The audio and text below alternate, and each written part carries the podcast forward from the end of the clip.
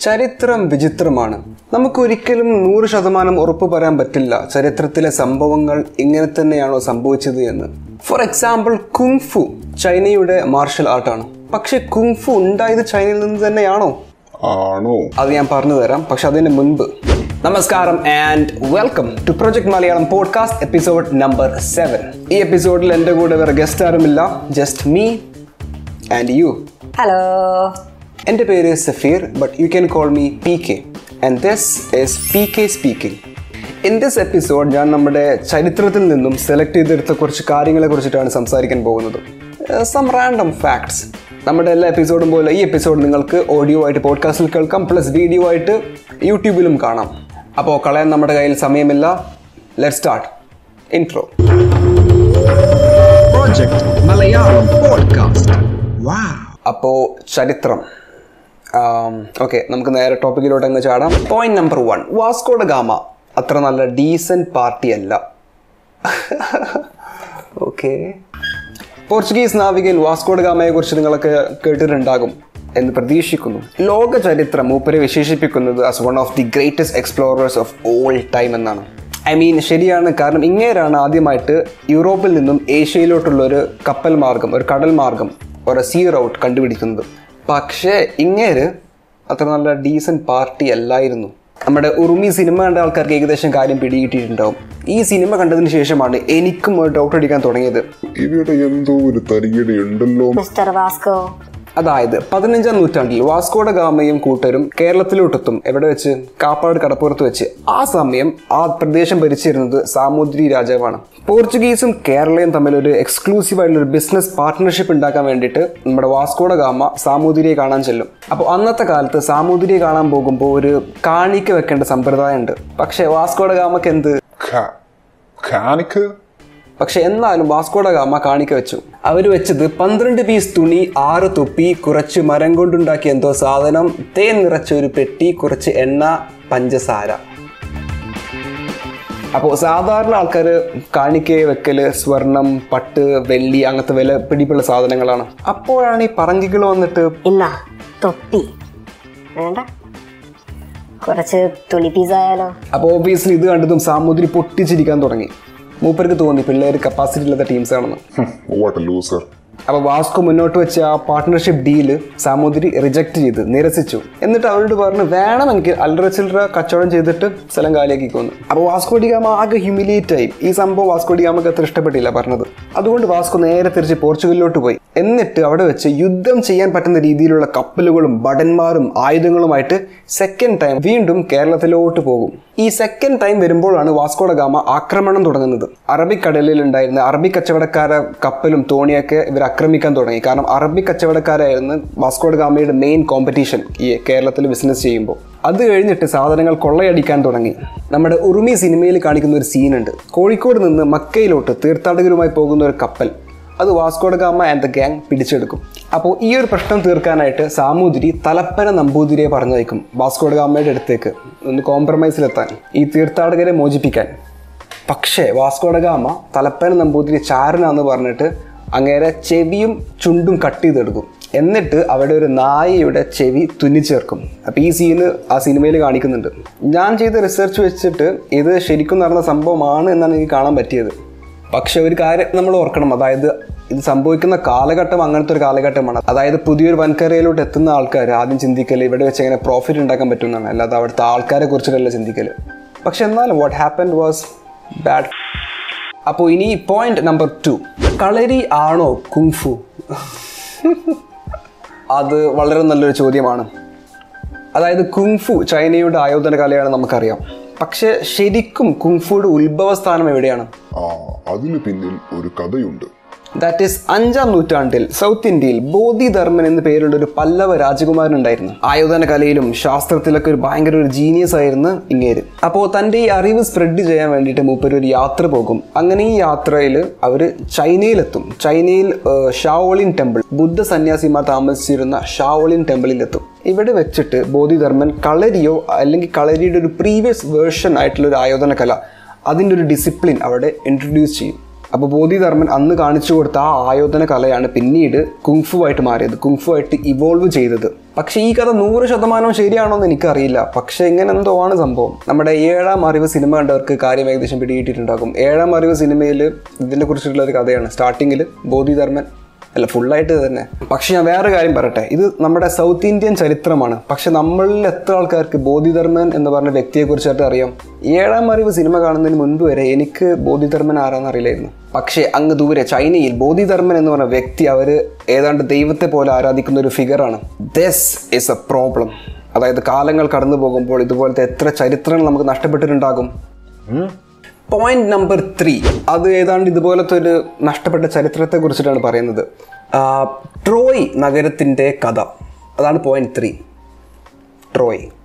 മിക്ക ആൾക്കാരും അറ്റ്ലാന്റിസിനെ കുറിച്ച് കേട്ടിട്ടുണ്ടാകും. കടലിൽ വിഴുങ്ങിയ ഒരു മഹാനഗരം അല്ലെങ്കിൽ എൽഡൊറാഡോ സൗത്ത് അമേരിക്കയിലെ ലോസ്റ്റ് സിറ്റി ഓഫ് ഗോൾഡ്. ഇതൊക്കെ കഥ മാത്രമാണോ അതോ ഇതിന് പിന്നെ വല്ല സത്യങ്ങളുണ്ടോ എന്ന് നമുക്ക് ഇതുവരെ മനസ്സിലാക്കാൻ പറ്റിയിട്ടില്ല. കുറേ ആൾക്കാർ റിസർച്ച് ചെയ്യുന്നുണ്ട് കണ്ടുപിടിക്കാൻ ശ്രമിക്കുന്നുണ്ട് പക്ഷേ ഇതുവരെ നമുക്കൊരു സോളിഡ് പ്രൂഫ് സോളിഡ് എവിഡൻസ് കിട്ടിയിട്ടില്ല.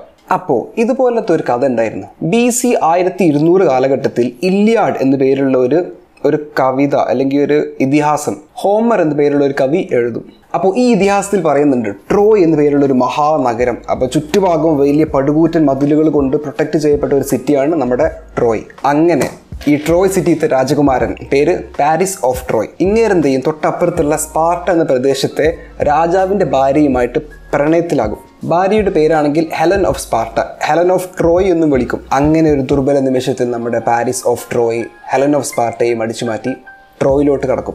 ഇങ്ങനെയാണ് ഇങ്ങനെയാണ് ട്രോയും സ്പാർട്ടയും തമ്മിലുള്ള പത്തു വർഷം നീണ്ടു നിൽക്കുന്ന ഒരു യുദ്ധം തുടങ്ങുന്നത്. അപ്പം നമ്മുടെ കവി ഹോമർ തന്റെ ഇല്യാഡ് എന്ന് പറഞ്ഞ ഇതിഹാസത്തിൽ പറയുന്നുണ്ട് സ്പാർട്ടൻ സൈന്യം എത്ര പരിശ്രമിച്ചിട്ടും ട്രോയിയുടെ പടുകൂറ്റൻ മതിൽ മറികടക്കാൻ പറ്റുന്നില്ല.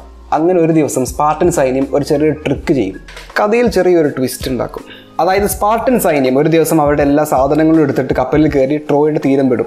ഇവർ ട്രോയുടെ തീരത്ത് ആകെ ബാക്കി വെക്കുന്നത് ഒരു വലിയ മരം കൊണ്ടുണ്ടാക്കിയ ഒരു കുതിരയുടെ പ്രതിമ. അപ്പോൾ ട്രോയിലെ ആൾക്കാർ അല്ലെങ്കിൽ ട്രോജൻസ് ട്രോജൻസ് സ്വാഭാവികമായിട്ട് വിചാരിച്ചു ഓക്കെ സ്പാർട്ടൻസ് ഓക്കെ യുദ്ധത്തിൽ നിന്നും തോറ്റ് പിന്മാറി. അവർ തിരിച്ച് വീട്ടിലോട്ട് പോയി. എന്നിട്ട് ഒരു ഗിഫ്റ്റ് എന്ന നിലയിൽ ഈ ഒരു കുതിരയുടെ പ്രതിമ ബാക്കി വെച്ചിട്ടാണ് അവർ പോയതെന്ന്. അങ്ങനെ ട്രോജൻസ് ഒബ്വിയസ്ലി ആഘോഷങ്ങൾ തുടങ്ങി. എന്നിട്ട് ഈ ഗിഫ്റ്റ് ഈ കുതിരയുടെ പ്രതിമ അവരൊരു ഘോഷയാത്രയൊക്കെ ആയിട്ട് നേരെ ട്രോയുടെ സിറ്റിയുടെ ഉള്ളിലോട്ട് കൊണ്ടുപോയി. പക്ഷേ ഇവിടെയാണ് ട്വിസ്റ്റ് കേൾക്കുന്നത് ആ കുതിരയുടെ ഉള്ളിൽ കുറച്ച് സ്പാർട്ടൻ സൈനികർ ഒളിച്ചിരിക്കുന്നുണ്ടായിരുന്നു. അതാണ് അവരുടെ ട്രിക്ക് അങ്ങനെ രാത്രിയായി ആഘോഷങ്ങളൊക്കെ കഴിഞ്ഞ് ട്രോയിലെ ആൾക്കാർ കിടന്നുറങ്ങാൻ പോയി. പക്ഷേ കുതിരന്റെ ഉള്ളിലിരുന്ന് സ്പാർട്ടൻ സൈനികർ ഉറങ്ങിയില്ല. അവരെന്ത് ചെയ്തു? ആ കുതിര ഉള്ളിൽ നിന്നും പൊട്ടിച്ചിട്ട് അവർ പുറത്തു കടന്നു. പത്ത് വർഷം എടുത്തിട്ടും സ്പാർട്ടൻ സൈന്യത്തിന് ചെയ്യാൻ പറ്റാത്ത ഒരു കാര്യം. ഇതാ അവരിപ്പോൾ ചെയ്തിരിക്കുന്നു. ട്രോയ് നഗരത്തിന്റെ ഉള്ളിൽ കയറിയിരിക്കുന്നു നമ്മുടെ സ്പാർട്ടൻ സൈനികർ. ആ കുതിരയുടെ പ്രതിമ ഉള്ളിൽ നിന്നും പൊട്ടിച്ച് സ്പാർട്ടൻ സൈനികർ പുറത്തോട്ട് ഇറങ്ങി എന്നിട്ട് ട്രോയുടെ ആ ഗേറ്റ് തുറന്നു എന്നിട്ട് സിഗ്നൽ കാണിച്ച്. അപ്പോൾ തൊട്ടപ്പുറത്ത് കപ്പലിൽ വെയിറ്റ് ചെയ്തുകൊണ്ടിരുന്ന ബാക്കി സ്പാർട്ടൻ സൈന്യം തിരിച്ച് ട്രോയുടെ നഗരത്തിലോട്ട് വന്ന് എന്നിട്ട് ഉള്ളിൽ കയറി എന്നിട്ട്? എന്നിട്ട് ട്രോയ് നഗരം കത്തിച്ചാമ്പലാക്കി പണ്ടാറടക്കി അപ്പോൾ ഈ ഒരു കഥയാണ് മൂവായിരം വർഷങ്ങൾക്ക് മുമ്പ് ഹോമർ എന്ന കവി എഴുതിയ ഇതിഹാസത്തിൽ പറയുന്നത്. അപ്പോൾ ആൾക്കാർ വിചാരിച്ച് ഇത് ഹോമർ എന്ന കവിയുടെ സങ്കല്പത്തിൽ നിന്നും എടുത്ത കഥാപാത്രങ്ങളും കഥയും ഒക്കെയാണെന്നാണ്. എന്നാൽ എയ്റ്റീൻ സിക്സ്റ്റിയിൽ തുർക്കിയിൽ നടത്തിയ ഗവേഷണത്തിൽ ട്രോയ് നഗരത്തിന്റെ അവശിഷ്ടങ്ങൾ കണ്ടെത്തി. അപ്പോൾ അത് സത്യമായിരുന്നു. ട്രോയ് ഇസ് ആക്ച്വലി റിയൽ അതായത് ആ യുദ്ധത്തിന് ശേഷം തകർന്ന് തരിപ്പണമായ നഗരം പിന്നെ കാലങ്ങൾ കടന്നു പോയപ്പോൾ മണ്ണും കല്ലും മുള്ളും ഒക്കെ കൊണ്ട് മറഞ്ഞു. അതായത് ആ പ്രകൃതി ആ വീണ്ടെടുത്ത പോലെ. അപ്പോൾ ഒരു ചാൻസ് ഉണ്ട്. May be Atlantis Eldorado Shangri la ഇങ്ങനത്തെ സ്ഥലങ്ങളൊക്കെ. മേ ബി കടലിന്റെ അടിയിലോ അല്ലെങ്കിൽ മണ്ണിന്റെ അടിയിലോ എവിടെയെങ്കിലും മൂടിക്കിടക്കുകയായിരിക്കും. I do know okay so point four Carrington event അല്ലെങ്കിൽ കാരിങ്ടൺ സംഭവം. സോ ട്രോയ് നഗരത്തിന്റെ അധപതനത്തിന്റെ അധപതനത്തിന് കാരണം മാൻമെയ്ഡ് ഫാക്ടേഴ്സ് ആണ്. ഐ മീൻ യുദ്ധം. മാൻമെയ്ഡ് പക്ഷേ ഞാൻ ഇനി പറയാൻ പോകുന്നത് ഒരു നാച്ചുറൽ ഡിസാസ്റ്റർ ആണ്. ഒരു പ്രകൃതി ദുരന്തം.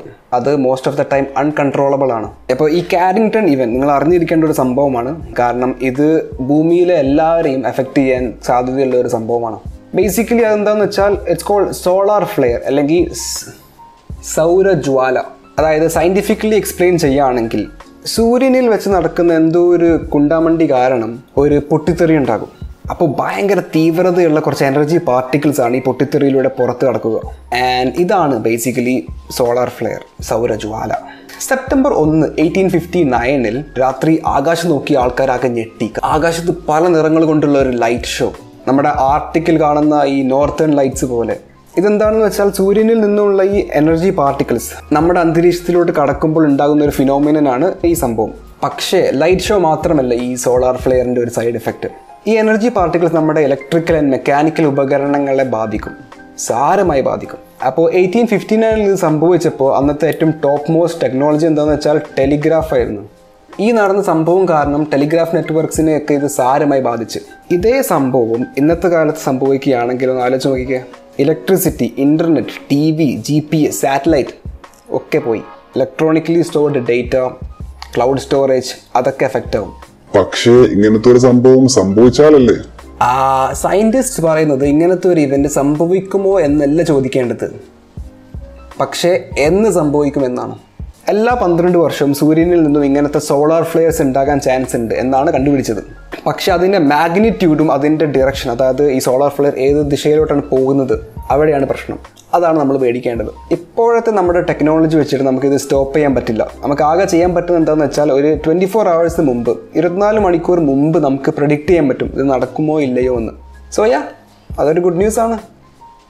അപ്പോൾ ഈ ഒരു ചെറിയ ഗുഡ് ന്യൂസിൽ ഞാൻ നമ്മുടെ എപ്പിസോഡ് നിർത്താൻ പോവുകയാണ്. ആ അതിന് മുൻപ് ഒരു ചെറിയ പരിപാടിയുണ്ട്. It's called fan time. എനിക്ക് കിട്ടിയ കമൻസിനും മെസ്സേജസിനൊക്കെ റിപ്ലൈ കൊടുക്കുന്ന ഒരു സെഗ്മെന്റാണിത് first from mister Jacob Cheriyan mister Jacob Cheriyan എന്താ പറയാനുള്ളത് നമുക്ക് നോക്കാം. Greetings from Houston Texas I listen to your podcast content is good but but needs to improve audio quality my suggestion invest in a quality mic all the best thank you mister Jacob Cheriyan പറഞ്ഞതിൽ കാര്യമുണ്ട്.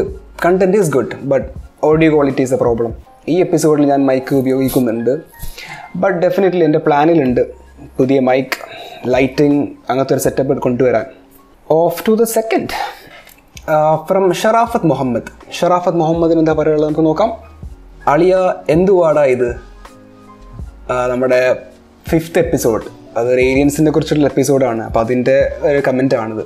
അതായത് it is what it is okay അപ്പോൾ അത് അത്രയേ ഉള്ളൂ. ഇനി നിങ്ങളുടെ വിലയേറെ അഭിപ്രായങ്ങളും നിർദ്ദേശങ്ങളും നമ്മളെ അറിയിക്കാൻ വളരെ എളുപ്പമാണ്. ഇൻസ്റ്റഗ്രാമിലോ ഫേസ്ബുക്കിലോ അറ്റ് പ്രൊജക്ട് മലയാളം എന്നിട്ട് എന്നെ മെസ്സേജ് ചെയ്താൽ മതി നോ പ്രോബ്ലം ഓൾസോ ഇൻസ്റ്റഗ്രാമിലും ഫേസ്ബുക്കിലും ഞാൻ ഡെയിലി സാധനങ്ങൾ പോസ്റ്റ് ചെയ്യാറുണ്ട് കണ്ടന്റ് അടിപൊളി content so if you like it consider following liking ya യൂട്യൂബിൽ നമ്മുടെ സബ്സ്ക്രൈബർ കൗണ്ട് ഇപ്പോൾ സെവന്റി ടു ആണ്.